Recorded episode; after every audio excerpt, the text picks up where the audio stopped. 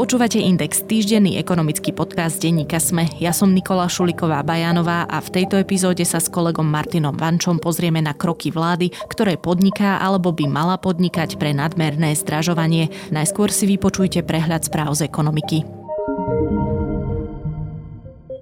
Premiér Eduard Heger varuje pred opatreniami, ktoré by spustili inflačnú špirálu. Debata o inflácii je podľa neho plná emócií, za čo kritizuje, citujem, extrémistickú parlamentnú opozíciu. Vlády dnes majú podľa Hegera dve úlohy. Tou prvou je krotiť sa vo výdavkoch, keďže pumpovanie peňazí do ekonomiky ceny zvyšuje a po druhé je podľa neho dôležité zamerať sa na občanov a rodiny, ktoré sú rastom cien najviac ohrozené.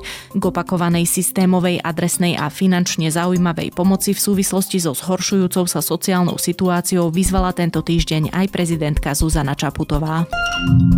Prokurátor Prešovskej krajskej prokuratúry podal obžalobu v daňovej kauze ex-prezidenta Andreja Kisku. Týka sa neoprávneného uplatnenia nároku na vrátenie nadmerného odpočtu spoločnosťou KTAG vo výške viac ako 155 tisíc eur. Daniari výdavky v nákladoch firmy neuznali a KTAG vyrúbili doplatenie dane vo výške 14 600 eur. Firma dan doplatila v oktobri 2014 a v novembri 2016 uhradila aj dodatočne vyrúbenú daň z príjmov za rok 2014. Kiskov obhaj Obhajca Peter Kubina podanie obžaloby víta. Tvrdí, že po 7 rokoch vyšetrovania a citujem zneužívania policie mafiou, ktorú riadil Smer SD, sa prípad dostane do rúk spravodlivosti.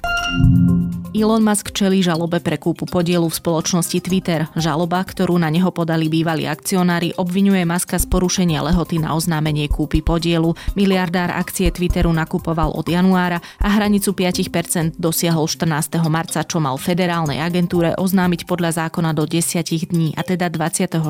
marca. Musk ale informáciu zverejnil až 4. apríla, kedy jeho podiel dosiahol viac ako 9%. Po tomto ozname akcie automaticky stúpli nahor. Podľa žaloby si tak Musk zabezpečil lacnejší nákup ďalších akcií, čo poškodilo menej bohatých investorov, ktorí predali akcie spoločnosti takmer dva týždne predtým, ako Musk priznal, že veľký podiel vlastní.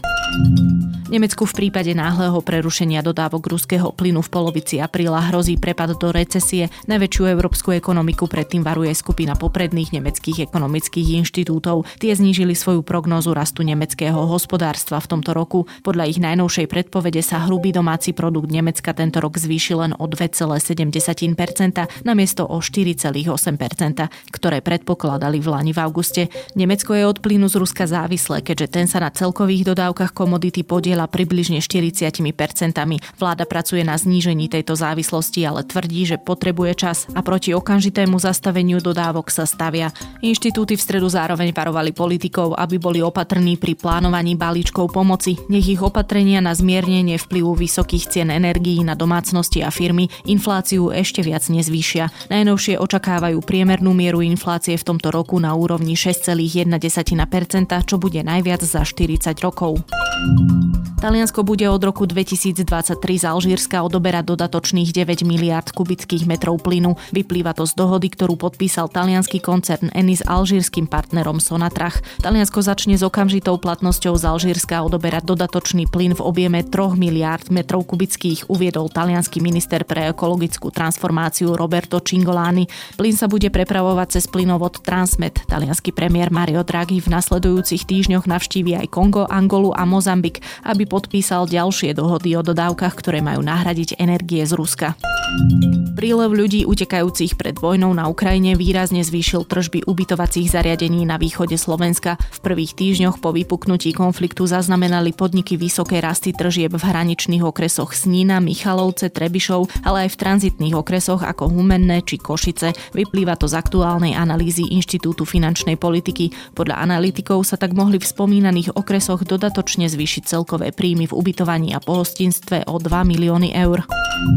Palivo pre Českú jadrovú elektráreň Temelín budú dodávať americká spoločnosť Westinghouse a francúzska firma Framatom. Obe uspeli vo výberovom konaní na dodávateľa jadrových palivových súborov na zhruba 15 rokov od roku 2024. Hodnota kontraktu je v miliardách českých korún, informovala o tom energetická skupina ČES. Vo výberovom konaní, ktoré sa začalo v apríli 2020, sa zúčastnili traja uchádzači Framatom, Westinghouse a ruská spoločnosť Tvel. Z dôvodu diverzifikácie skupina ČES vybrala dvoch dodávateľov. Spoločnosť Westinghouse, ktorá má výrobný závod vo Švedsku, už palivové súbory pre elektráren Temelín po jej naštartovaní 10 rokov dodávala. Firma Framatom je jediným výrobcom jadrového paliva so sídlom v Európskej únii a dodáva ho do väčšiny západoeurópskych elektrární. Temelín pokrýva zhruba 20% ročnej spotreby elektriny v Česku. Sri Lanka vyzvala svojich občanov žijúcich v zahraničí, aby jej poslali peniaze na potraviny a pohonné látky. Vyhlásila to v stredu po tom, čo pozastavila splácanie zahraničného dlhu vo výške 51 miliard dolárov, aby sa tak vyhla tvrdému štátnemu bankrotu. Tento juhoázijský ostrovný štát zastihla najväčšia hospodárska kríza od roku 1948. Súžuje ho bezprecedentný nedostatok potravín a pohonných látok, rekordná inflácia a ochromujúce výpadky elektriny. Guvernér Centrálnej banky banky Nandalal Simha uviedol, že krajina potrebuje pomoc od Sri Lančanov žijúcich v zahraničí. Vyzval ich, aby poslali domov peniaze v zahraničných menách. Medzičasom založil bankový účet pre dary zo Spojených štátov, Británie a Nemecka. Vysťahovalcom prislúbil, že peniaze budú použité tam, kde ich najviac treba, teda na potraviny, palivo a lieky. Výzva sa ale medzi zahraničnými Sri Lančanmi nestretla s veľkým pochopením. Tí vláde nedôverujú a upozorňujú, že to môže skončiť ako s pomocou po vlne tsunami v roku 2004. Podľa AFP vtedy krajina dostala na pomoc preživším štedré finančné príspevky, no tie skončili vo vreckách politikov vrátane súčasného premiéra Mahindu Rajapaksu, ktorý musel peniaze vrátiť zo svojho súkromného účtu.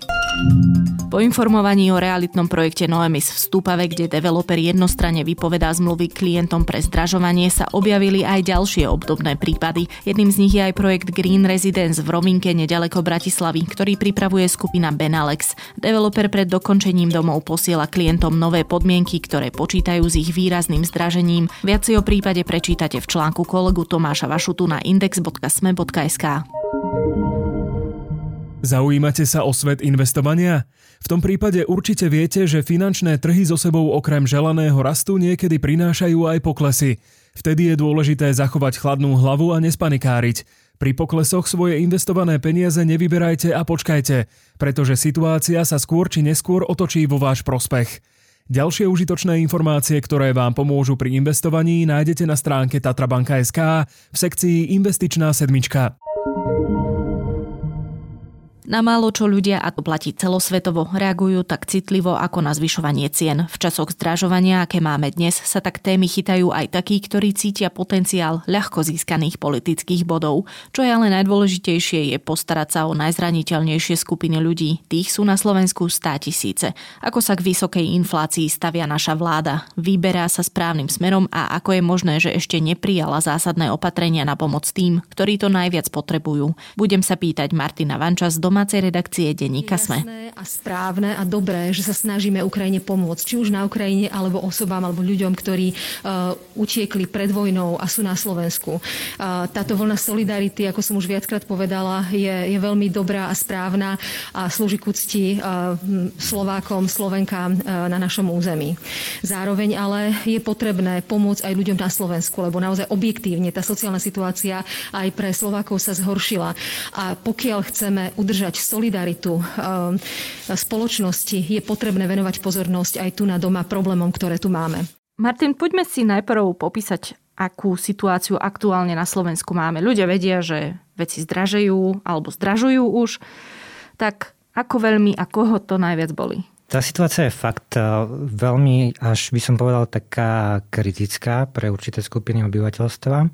Čo sa týka čísiel, tak e, ono sa očakáva, že tento rok bude tá inflácia okolo 8%, čo je naozaj veľmi vysoko. Naposledy, keď som pozeral nejaké štatistiky, tak e, sme mali takú podobnú infláciu na úrovni 9% v roku 2003. Čiže to je 20 rokov, kedy sme vlastne nemuseli čeliť takémuto zvyšovaniu cien. Je to ešte vlastne zaujímavé aj v tom, že to vlastne prichádza ako keby súčasne s vojnou na Ukrajine, ktorá vlastne prináša so sebou nejaké výzvy a nejaké problémy, ktoré treba riešiť.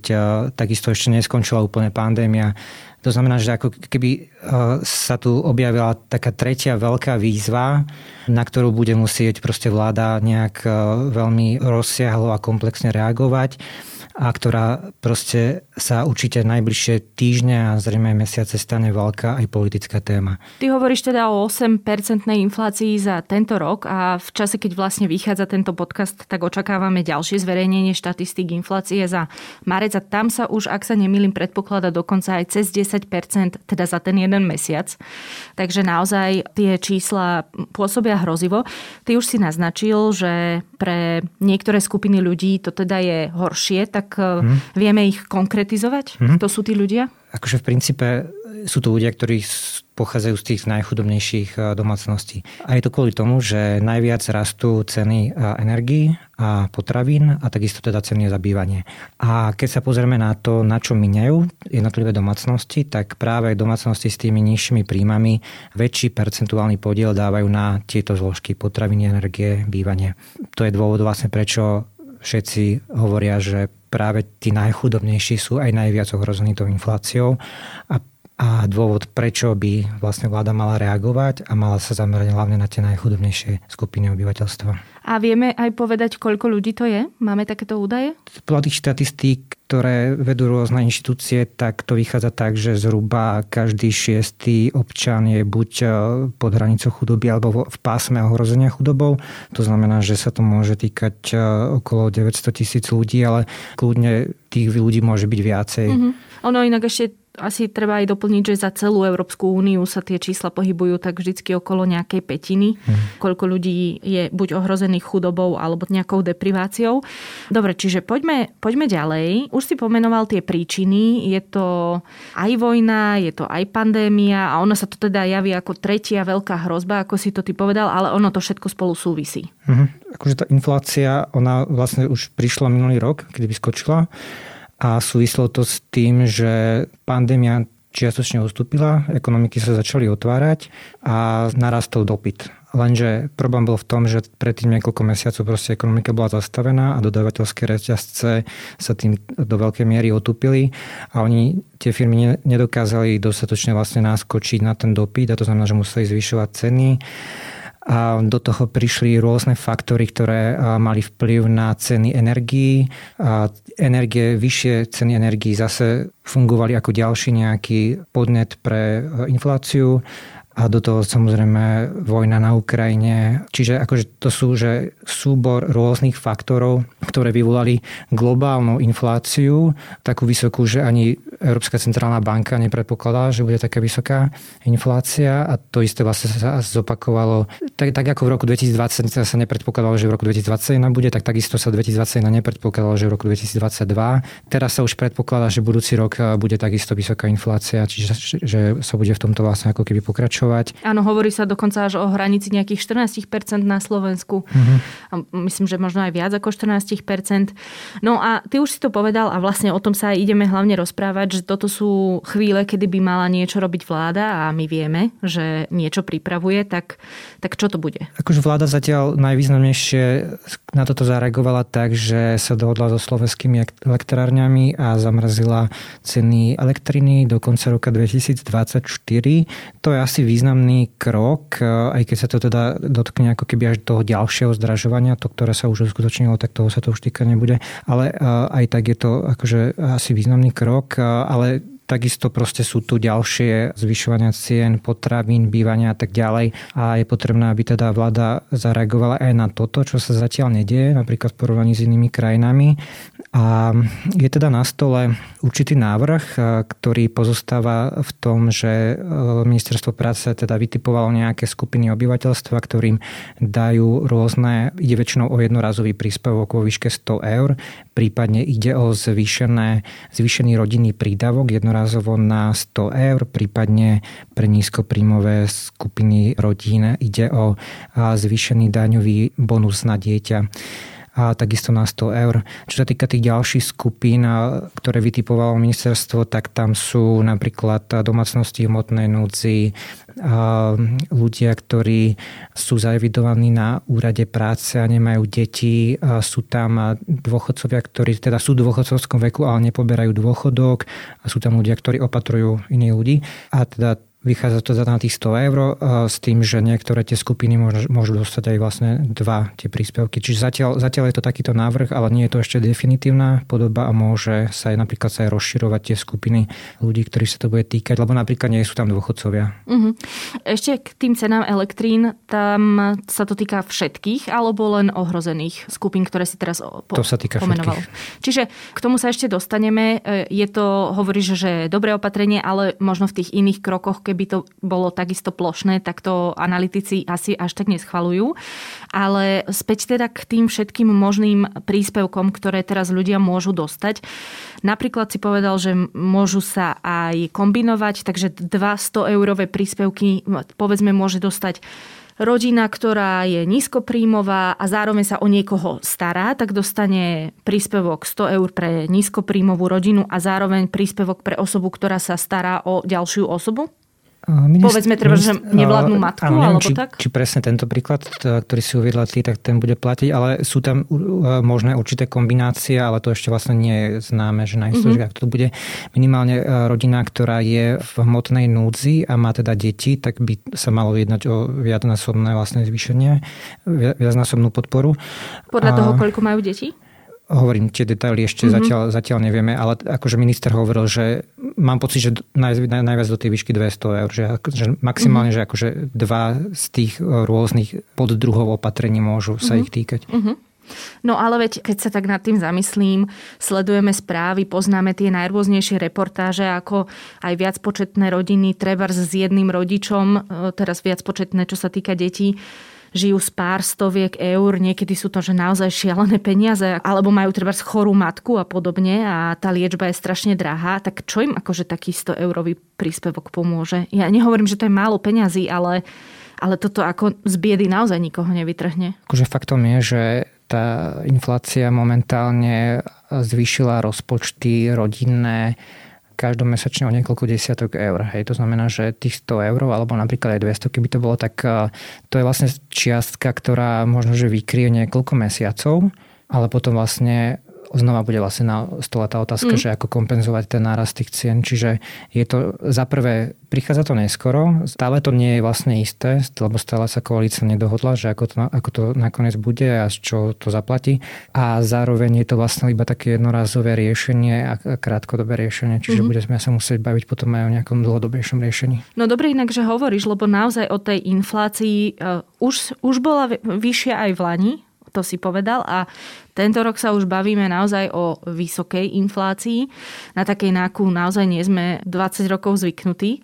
Tak akože tá vláda sa prečo takto neskoro spametala? Tak ono je to také typické pre tú vládu, že vlastne aj pri tých lockdownoch sa nevedela dlho dohodnúť a z, nakoniec vlastne prišiel ten lockdown, že buď neskoro, alebo bol nedostatočný, alebo a, a, a tak ďalej. Čiže a teraz momentálne je tá situácia taká, že oni viac menej majú isto v tom, že treba pomáhať, aj že to má byť adresné, že to nemá byť nejaké plošné a aj sa vlastne vedia zhodnúť na tej výške tej podpory, aj keď tá by mohla byť pravdepodobne vyššia ale na čom sa nevedia zhodnúť je, že odkiaľ na to zobrať peniaze. Čiže vlastne celé to niekoľko týždňov stojí len vlastne na tom, že ako to zafinancovať, čo je akože pomerne absurdné, pretože to nie je až taká vysoká suma. Uh-huh. Koľko to bude?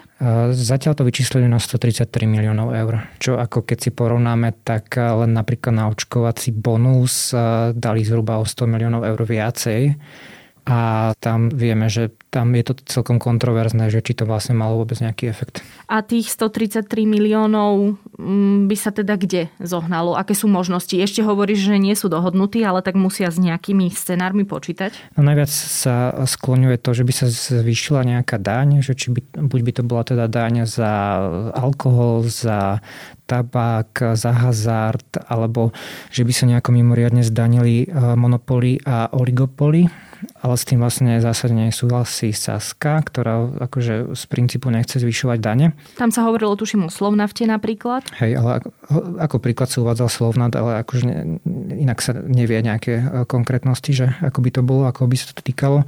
Potom ďalšia možnosť, o ktorej sa hovorí, je, že by sa pozastavili investície, kým sa teda nezistí, že ako je na tom rozpočet a že či nejaké daňové príjmy nebudú vyššie, než sa predpokladalo, ale vlastne ani s týmto nesúhlasí Saska, čiže zatiaľ sú vlastne v nejakom bode mrazu a nevedia sa teda dohodnúť, aj keď akože sú tu ekonómovia, ktorí upozorňujú na to, že tá čiastka naozaj nie je taká vysoká a že je možné ísť teda aj do deficitu a zvlášť potom, ako Národná banka Slovenska a Rada pre rozpočtovú zodpovednosť prognózuje, že deficit bude tento rok nižší, než predpokladá vláda, než si to rozpočtovala vláda. A takisto ešte sú ďalšie dva faktory dôležité a to je, že štát zamedzil únikom DPH, za čo získala podľa ministra Igora Matoviča, ministra financí, dodatočných 360 miliónov eur.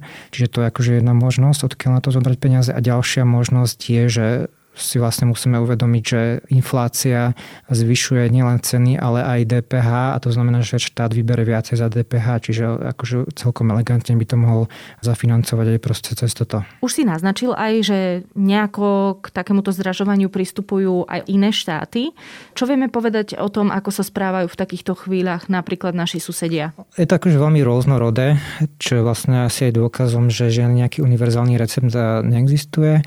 A v Polsku na to išli cestou nižšej DPH a nižších spotrebných daní a v Maďarsku zase nejakou reguláciou cien, či už teda pôvodných môd alebo potravín. A v Česku zase mimoriadne valorizovali dôchodky a takisto sa tam rozšírila dostupnosť príspevku na bývanie, ktorý tam funguje už dlhé roky a je teda oveľa vyšší ako u nás. Čiže akože tie prístupy sú rôzne, no ale vo všeobecnosti ekonomovia na Slovensku hovoria, že nie je úplne ideálna cesta ísť na to to nižšou DPH alebo mm-hmm. zastropovaním cien. Čiže ale... Polsko a Maďarsko? Mm-hmm, Polsko-maďarskou cestou. Tých dôvodov je niekoľko. Jednak teda z toho budú benefitovať aj ľudia, ktorí sú bohatí a ktorí vlastne to, tú infláciu by mali v pohode zvládnuť, ale aj e, kvôli tomu, že ono to vlastne podporuje tú infláciu, keď sa zastropujú ceny alebo znížia dane, pretože sa automaticky vlastne zvyšuje dopyt a tým sa vlastne vytvára nejaký nový inflačný, inflačný tlak. To je vlastne presne to, čomu sa štáty musia teraz vyhnúť, čiže to nie je ani ekonomicky proste správne riešenie. Ale čo sme teda ešte nepovedali a čo je dôležité, tak e, že, že čo vlastne urobiť ako keby ďalej, hej, že ak by teda aj prešiel tento jednorázový príspevok, príspevok. Krajňák hovorí, že by to chceli teda vyplatiť do konca júna, čo už akože samo o sebe veľmi neskoro, ale aj teda, ak by sa to teda stalo, takže čo vlastne v tých ďalších mesiacoch, hej, že ako toto vykryť. No a tam, že veľmi dôležitá vec je uh, valorizovať uh, dôchodky, dôchodky mm-hmm. a, a sociálne dávky. Sociálne dávky sa valorizujú uh, vlastne tým, že sa valorizuje životné minimum, na ktoré je vlastne potom naviazané to ďalšie. No ono už ten systém vlastne funguje teraz, že tá valorizácia sa odvíja od inflácie, ale ono sa to v skutočnosti ale prejaví veľmi neskoro. Napríklad teraz sa najbližšie budú valorizovať e, dôchodky až od budúceho roka, od januára, to znamená o tú sumu, na ktorej je teraz inflácia. Čiže vlastne celý rok ako keby budú mať tí dôchodcovia nižšie dôchodky ešte podľa tej starej inflácie a budú si musieť vlastne počkať ten rok. Takisto vlastne pri tých sociálnych dávkach to je tak, že síce sa životné minimum bude celkom výrazne zvyšovať o 15 eur od júla, ale opäť sa to vlastne na výške tých sociálnych dávok väčšiny z nich prejaví až od toho januára. Čo je inak hrozné, lebo akože keď im je valorizovaný o nejakú infláciu 1,5%, čo býval bežný jav, tak to bolo ešte ako tak možno znesiteľné, ale ak ti narastie teda inflácia o 8%, tak to mm. je mhm. strašné. A, áno, čiže aj toto je vlastne to, čo hovoria ekonomovia, že my potrebujeme nejaký taký flexibilnejší systém tej e, valorizácie, ktorý by oveľa rýchlejšie reagoval na tú infláciu, kde by sme vlastne nemuseli čakať ten rok, kým sa to vlastne naozaj premietne. Češi to napríklad vyriešili tým, že urobili tú mimoriadnú valorizáciu dôchodkov o nejakých 8%. Hej, teraz uh, myslím, že od júna. Mm-hmm. Čiže akože buď nejakú takúto mimoriadnou valorizáciou, alebo potom tým, že... Ale, ale to, to je zase akože diskutovať o nejakom novom systéme, ktorý by flexibilnejšie reagoval na tú infláciu. To je zase vlastne vec, ktorá bude trvať mesiace a kým prejde nejakým legislatívnym procesom a tak ďalej. Čiže tam asi teraz naozaj to jediné riešenie je nejaká mimoriadná valorizácia. A ho, uvažuje sa o nej alebo nie? O, zatiaľ nie. Hmm. Ešte tak môžem dodať, tak čo sa týka pri tých dôchodkov, tak tam sa veľmi argumentuje tým, že však dôchodcovia vlastne dostali očkovací bonus. Hej. Ten si ale nevy, nevybrali všetci dôchodcovia, ak sa nemýlim. Áno, áno, presne tak, že tam vlastne to, jednak sa to netýka teda všetkých, ale iba tých, čo teda boli zaočkovaní, čo to teda požiadali, požiadali. a mali záujem.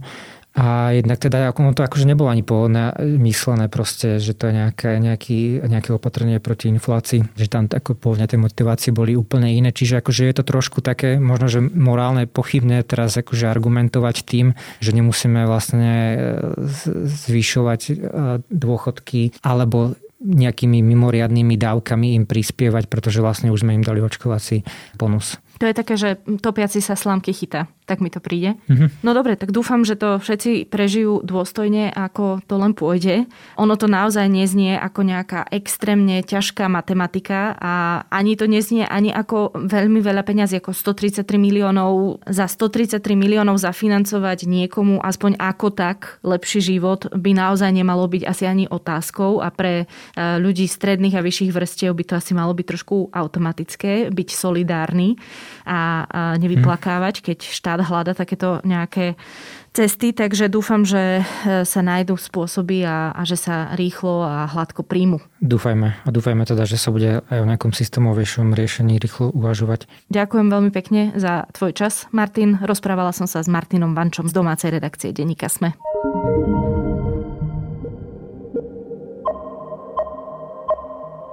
Počúvali ste Index, ekonomický podcast denníka Sme. Vychádza každý štvrtok a nájsť ho môžete ako vo všetkých podcastových aplikáciách, tak aj na webe sme.sk. Ak ste našli v podcaste chybu, nepresnosť alebo sa mi chcete ozvať s nápadom na tému či vylepšenie, budem rada, ak tak urobíte na nikola.bajanová.sme.sk alebo podcastindex.sme.sk. Na dnes je to všetko, ja som Nikola Šuliková Bajanová a teším sa na vás opäť o týždeň. Zaujímate sa o svet investovania? V tom prípade určite viete, že finančné trhy so sebou okrem želaného rastu niekedy prinášajú aj poklesy. Vtedy je dôležité zachovať chladnú hlavu a nespanikáriť. Pri poklesoch svoje investované peniaze nevyberajte a počkajte, pretože situácia sa skôr či neskôr otočí vo váš prospech. Ďalšie užitočné informácie, ktoré vám pomôžu pri investovaní, nájdete na stránke tatrabanka.sk v sekcii Investičná sedmička.